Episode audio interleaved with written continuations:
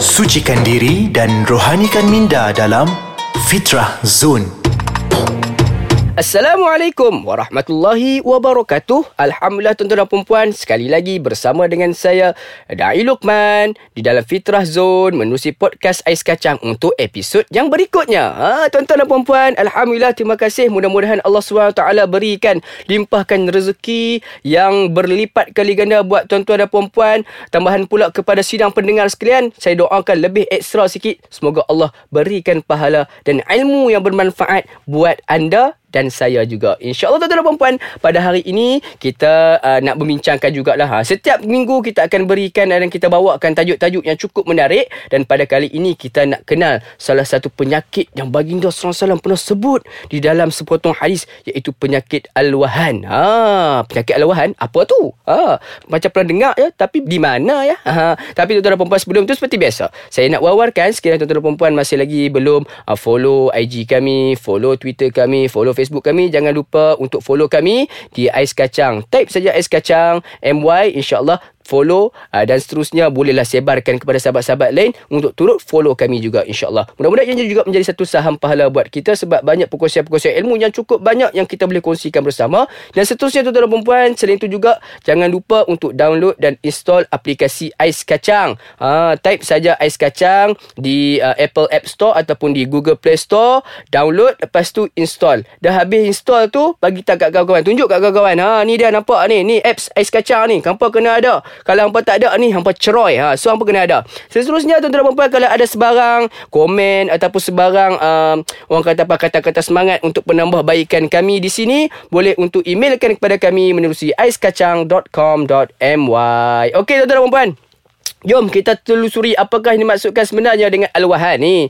Okey, sebelum tu kita dengarkan salah satu daripada uh, sabda baginda sallallahu alaihi wasallam ah, dalam dalam sepotong hadis, hadis yang cukup cukup popular sebenarnya kalau kita sebut tentang hadis ni, di mana pada suatu hari Rasulullah sallallahu alaihi wasallam uh, pernah bersabda kepada sahabat. Maksudnya, hampir tiba suatu zaman di mana bangsa-bangsa dari seluruh dunia akan datang mengerumuni kamu, yakni umat Islam, bagaikan orang yang kelaparan mengerumuni bekas hidangan mereka. Ha, tu dia nak katakan bahawa pada satu saat nanti di akhir zaman, di mana uh, orang-orang Islam ni akan dibelenggu oleh bangsa-bangsa dan juga orang-orang yang beragama lain. Ha, tu dia. Seperti mana uh, orang yang lapar mengerumuni bekas hidangan makanan. Macam mana tu? Orang lapar ni tuan-tuan dan puan-puan, cuba kita tengok dalam video-video dekat dalam YouTube sebagainya. Kalau kita tengok dekat contohnya lah, contohnya dekat uh, di negara-negara Afrika sebenarnya, bila mana ada orang tu bawa dulang makanan, letak letak saja dekat depan tu, tu dia orang berkerumun. Ha, macam tu juga nak katakan bahawa dekat akhir zaman nanti orang Islam pun akan dikurumun macam tu.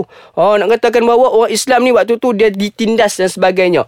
Dan lalu para sahabat dilihat keheranan dengan sabda baginda, kerana pada masa itu umat Islam sangat digeruni musuh. Ha, pada zaman Nabi itu memanglah umat Islam ni sangat digeruni musuh. Semua musuh takut dengan Islam. Ini kerana mereka juga sangat meyakini janji Allah sebagaimana firman-Nya bermaksud, wahai orang-orang yang beriman, jika kamu membela agama Allah, nescaya Allah membela kamu, iaitu mencapai kemenangan dan meneguhkan kedudukan kamu. Ha, ini surah Muhammad ayat empat puluh tujuh. Lalu seorang sahabat bertanyalah pada Nabi, apakah kerana kami ni sedikit pada hari itu, ya Rasulullah?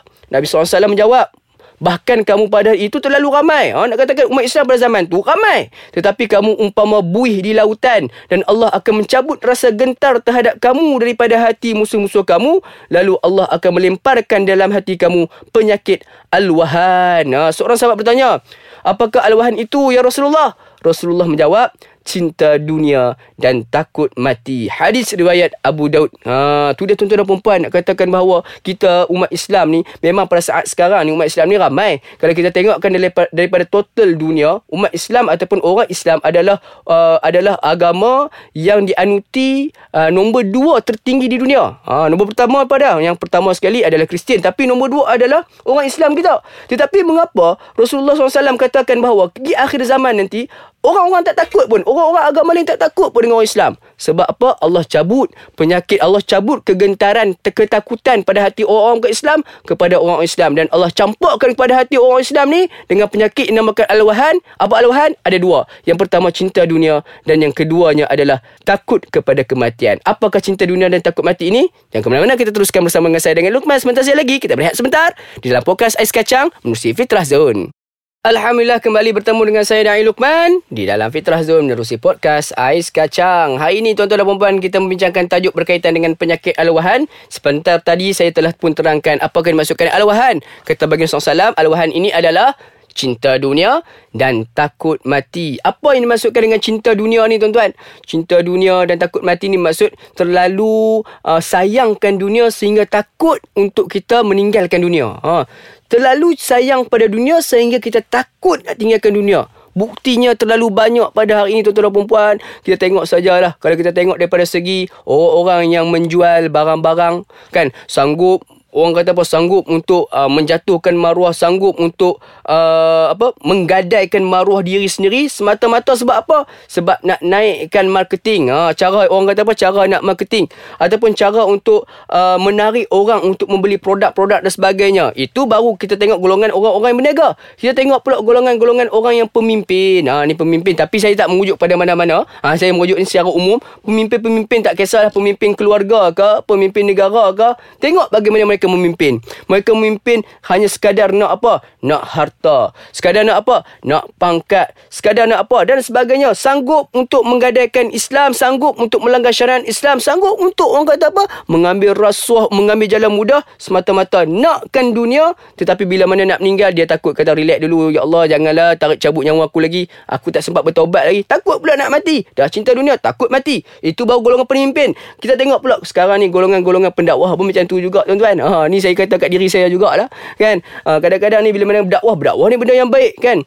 Memang nampak pada akhirat ni. Tapi sebab apa dia berdakwah? Sebab Sebab duit banyak. Sebab apa? Sebab nak cari followers. Sebab apa? Sebab kadang-kadang bayaran tu sedap. Kadang-kadang sebab sebab apa? Sebab dapat makan free. Yalah, lepas bagi ceramah dapat makan free, kan. Kadang-kadang sebab apa lagi? Sebab nanti bila mana saya lepas bagi ceramah, adalah lagi mak bapak main nak semawa anak. Ha, ada pula macam tu tuan-tuan dan perempuan. Jadi kita ni kadang-kadang kena buang sikit, kikis sikit cinta kita pada dunia ni. Macam mana cara dia? Macam mana cara kita nak kikis cinta dunia ni? Yang pertama sekali, kembali kepada Allah subhanahu wa taala. Ingat, kita hidup kat dunia ni memang tak lama. Mana ada manusia hidup tak mati, kan? Nabi Isa dia berkata, ada Ustaz, Nabi Isa tak mati lagi. Memanglah Nabi Isa tak mati lagi, tapi nanti dekat akhir zaman, dekat akhirat dah kiamat nanti, Nabi Isa tetap akan wafat. Ha, apa lagi? Tidak ada langsung manusia, tidak ada jiwa yang tidak akan mati. Sebab tu Allah firmankan dalam Al-Quran, kullu nafsin za'iqatul maut. Ha, nak katakan bahawa tuan-tuan kembali kepada Allah subhanahu wa taala.